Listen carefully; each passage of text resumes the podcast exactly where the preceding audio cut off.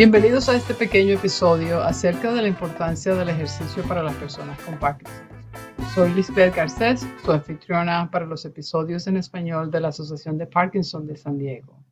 En la Asociación de Parkinson de San Diego queremos que las personas con Parkinson y sus familiares reciban la atención y el apoyo que necesitan.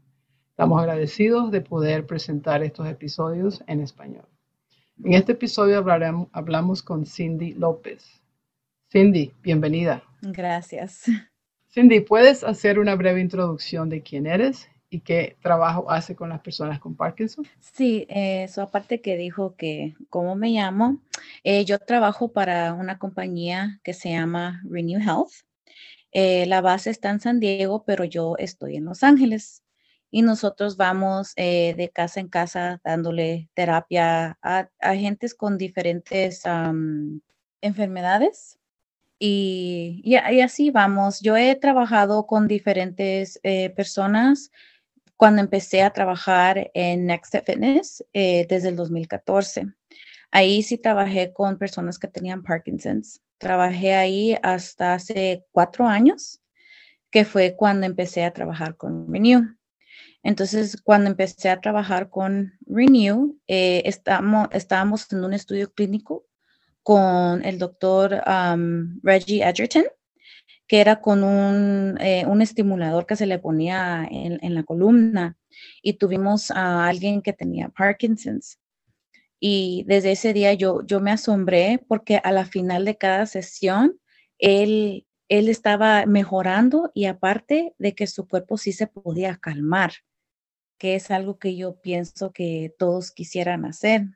Entonces, e, eso sí lo, pudimos lograr. Lamentablemente, él no, él estuvo ahí mucho tiempo porque también tenía mucha ansiedad, pero lo poco tiempo que estuvo ahí con nosotros mejoró bastante. Entonces, yo soy una que me gusta dar pláticas eh, en, en agencias y las doy de gratis y yo quisiera hacer lo mismo también para Parkinson's, ir y dar estas, estos tipos de charlas de gratis para informar a la gente de lo importante que es el ejercicio. O sea que esa era, era el ejercicio lo que ustedes estaban haciendo en ese tiempo. Sí, es, era el estudio clínico con el estimulador más combinado con ejercicio por una hora. O sea que tú te diste cuenta que el ejercicio era, fue muy importante para la evolución del, del, del paciente. Muy importante, sí. ¿Por qué personas con Parkinson necesitan hacer ejercicio? Eh, las personas con Parkinson necesitan hacer ejercicio porque ya ha sido demostrado que el ejercicio no, no le va a detener eh, eh, la enfermedad, pero es como que está haciendo más despacio la aceleración de la enfermedad.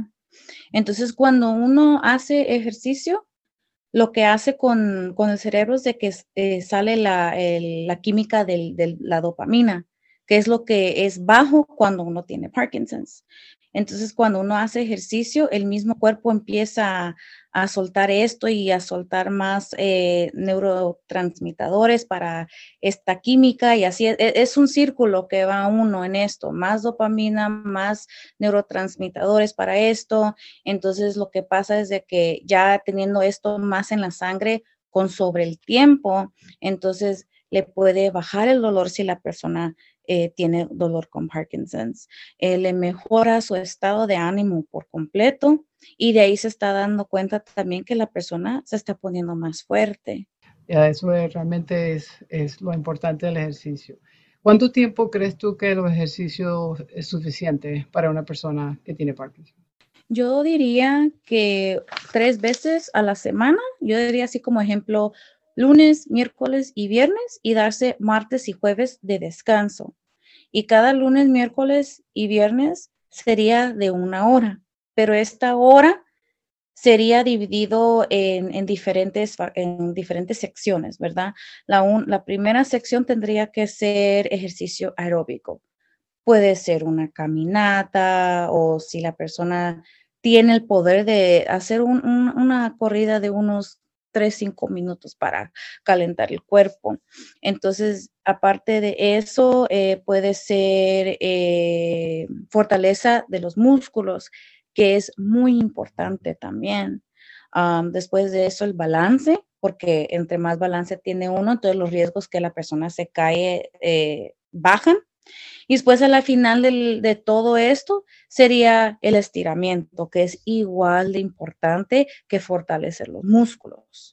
ahora hablemos de los beneficios de un programa de ejercicio estructurado en comparación con un ejercicio realizado por su cuenta.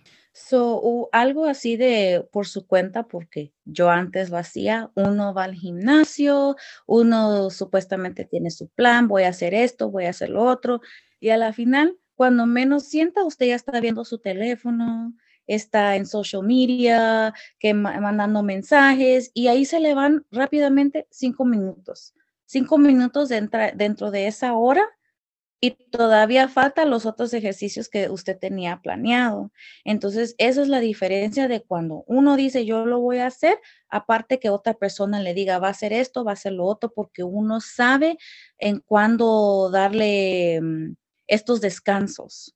Yo soy una que, ok, vamos a hacer tres sets, tres ah, sets de 10, ok, ahora sí un su descanso. Ok, vamos a empezar con otro y su descanso, porque uno ah, se, se, se, se como que rapidito va al teléfono. Se le va el tiempo. Se le va el tiempo y rapidito va al teléfono. Entonces, esa es la diferencia de alguien que tiene su ejercicio estructurado que la persona que solo va y supuestamente voy a hacer esto y a la final si se dan cuenta no terminan su plan. Claro. Ahora, ¿cómo hacemos que el ejercicio sea divertido, especialmente si somos nuevos en un programa estructurado de ejercicios? Eh, no, no hacer la misma cosa cada rato. Yo sé que cuando alguien está débil tiene que fortalecer cierto músculo, pero también ese músculo necesita descansar. Entonces ya lo tiene que cambiar a otra cosa, fortalecer otro músculo, fortalecer otro, regresamos al primero y así. Porque si uno hace lo mismo y lo mismo, lo mismo, uno ya no va a querer hacer nada. Uno se aburre, ya no lo quiero hacer y ahí deja las cosas a medias. Y no es el punto. También ponerle un poquito de música, para que se... música también ayuda bastante. Y también entre esos descansos, uno puede platicar, puede animar a la persona, porque hay veces de que no solo es el ejercicio, pero también la, la, persona necesita esa fortaleza emocional de que uno está ahí para ellos. Claro. Ahora, ¿dónde encontramos programas estructurados? Uno de los programas que eh, se pueden contar es donde yo trabajo que se llama Renew Health. Como les mencioné, yo estoy en Los Ángeles y la diferencia de, mi programa es de que es individualizado y nosotros vamos a las casas de las personas. Vamos, le hacemos una evaluación y de esa evaluación uno mira, ok, esta persona necesita ayuda en tal y tal cosa, vamos a fortalecer tal y tal cosa. Ese es plan A plan B es esto, plan C es esto. Para cuando plan A ya está bien, nos vamos a plan B y de ahí nos vamos a plan C. Ese es uno de esos. Y otro también es uno que se, el, el Neurolab, porque es ese sí es diferente porque son más clases en grupos y así la persona no se siente tan bien estar solo con el entrenador, podrían encontrar grupos así de ejercicio. También está el uh, Rocksteady Vaccine, que son grupos y también hacen más o menos el mismo tipo. So, todas estas um, informaciones de todos estos recursos van a estar en la página de, nosotros. Um, ¿Quieres agregar algo más, Cindy? Mm, la verdad que no, solo que lo único que sí siempre yo le digo a, a mis clientes o tal vez un futuro cliente es de que nunca pierdan los ánimos eso sí, siempre tengan esa confianza en sí mismo, confianza en su entrenador y tener eh, eh, no solo confianza en el ejercicio, pero en todo para que todo se vaya moldeando. Nunca pierdan los ánimos. Claro que sí. Gracias, Cindy López, y gracias a todos por escuchar. Pueden encontrar este y otros episodios en nuestra nueva página de internet, que es es.com parkinsonsasociación.org. Pondremos las notas de los episodios junto con nuestra información de contacto por si desean comunicarse con nosotros. Gracias y nos vemos en el próximo episodio en español de la Asociación de Parkinson de San Diego. Gracias a ustedes.